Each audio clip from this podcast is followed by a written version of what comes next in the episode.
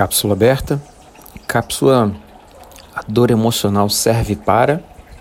Parte dois. Pensa comigo nessa palavra. Isaías um, três a cinco.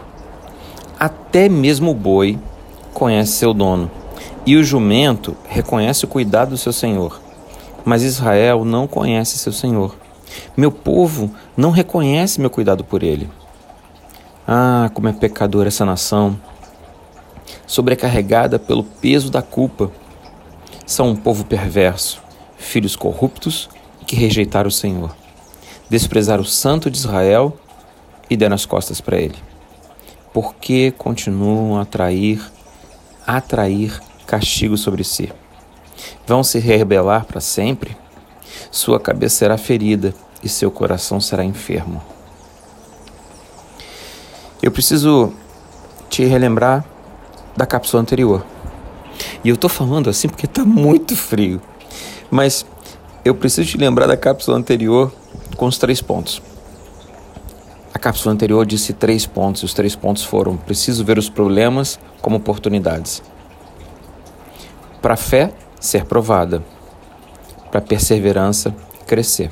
Hoje os três tópicos são três tópicos voltados mais para dentro, mais profundamente.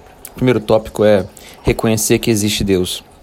Até mesmo o boi reconhece seu dono, e o jumento reconhece o cuidado do seu senhor.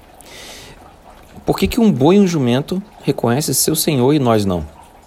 Porque temos tanta dificuldade em ter Deus e um só Deus. Ter um só Deus é mais prático, é mais simples a vida, é menos peso. Ele não exige nada de você, ele não exige oferenda, ele não exige nada de você mesmo. Nem pactos, nem oferendas, nem nada. Ele te ama e a única coisa que você precisa fazer de verdade é aceitá-lo como seu único salvador. E se você precisa fazer isso, me procura no particular, que eu faço uma ligação para você e te ajudo nesse sentido. Reconhecer que existe Deus. O segundo tópico é lembrar do cuidado do seu Senhor. Se nossas escolhas fossem boas, nossa vida seria ótima. Não é verdade? Se eu e você que estamos aqui, se você está me ouvindo agora, se nossas escolhas fossem realmente boas, se nós fôssemos bons o suficiente, se nós fôssemos como pessoas independentes e boas e bons resultados, nossa vida seria ótima. Não é verdade? Então, até aquelas pessoas que têm uma vida ótima, aparentemente, pode não ter. Deus cuida de mim. Deus cuida de nós. Eu tenho dois filhos. E você pode dizer assim: ah, mas tudo bem, você tem uma filha autista. Então, Deus cuida de você e te deu uma filha autista? Deixa eu te explicar uma coisa. Ele deu uma filha autista maravilhosa, uma princesinha do pai. Uma filhinha de pai, como eu e ela falamos, porque ele sabia que ela ia me ensinar muita coisa.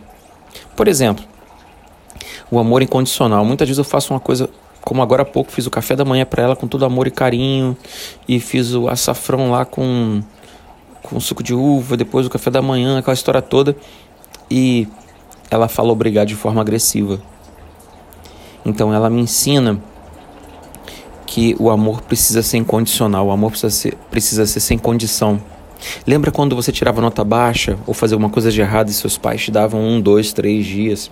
Eu até ouvi uma pessoa dizendo que sete dias de gelo, fingia que você não existia, era rude com você. Então, os seus pais conectavam amor com disciplina. E amor e disciplina tem, precisam ser desassociados. Eles precisam entender que você errou, será repreendido, vou te colocar de castigo, até uma palmada se você achar que é o certo. Mas deixar bem claro que mesmo assim, eu te amo e eu estarei junto com você, colhendo as consequências ruins, porque eu sou seu pai, porque eu sou sua mãe e eu amo você incondicionalmente. Se você tirar nota dez, eu te amo, se você tirar nota zero, eu te amo. É claro que haverá consequência, dos dois lados, positivas e negativas, mas eu te amo e não abro mão de você. Esse, essa ideia o autista nos ensina. Terceiro e último ponto, o mal não vem dele. Papai do céu não castiga. Depois de Jesus, é, tudo mudou. Papai do céu, Deus não castiga. Eu vou contar uma história que o pastor Simar gosta de contar. Numa nevasca no Canadá, o pai estava sozinho em casa e ele viu um passarinho bicando a janela. E nesse momento ele falou, o passarinho vai morrer, ele não vai aguentar esse frio. E ele se aproximou, ele estava com a lareira dele acesa e abriu a janela um pouco. E o passarinho, por medo, voou para a árvore e continuou tremendo lá, olhando para dentro da casa.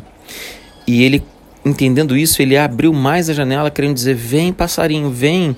E ele ficou longe da janela, sentado, esperando, perto do calor, que o passarinho entrasse para que ele pudesse fechar a janela e o passarinho se aquecesse um pouco. Um pouco. Mas a verdade é que o passarinho não se aproximou porque ficou com medo, porque era outra espécie. Eu creio que Deus fez mais ou menos assim. Deus olhou para nós e abriu a janela e nós nos distanciamos dele. Ele abriu um pouco mais e falou, vem, vem pro calor. E, e não teve jeito, nós ficamos com medo. Só se fosse da mesma espécie. Então ele mandou Jesus, a mesma espécie, para que nós acreditássemos nele, seguíssemos ele e não tivéssemos medo. E quando tivéssemos medo, soubéssemos como lidar com medo. Nas horas difíceis, aprendermos a lidar com medo. Então, primeiro tópico, reconhecer que existe Deus. Segundo tópico, lembrar do cuidado do, meu, do, do seu Senhor, ou do meu Senhor. Terceiro tópico, o mal não vem dele. O Papai do Céu não castiga. Se não puder voar, corra. Se não puder correr, ande. Se não puder andar, rasteje. Mas continue em frente de qualquer jeito. Pastor Martin Luther King. Falta uma ainda. Para que que serve a dor? Eu sou o pastor Alexandre, do Bálsamo de Gileade e da Igreja Monte Sião do Rio de Janeiro. Essa cápsula hoje demorou. Me perdoa, tá bom? Deus te abençoe.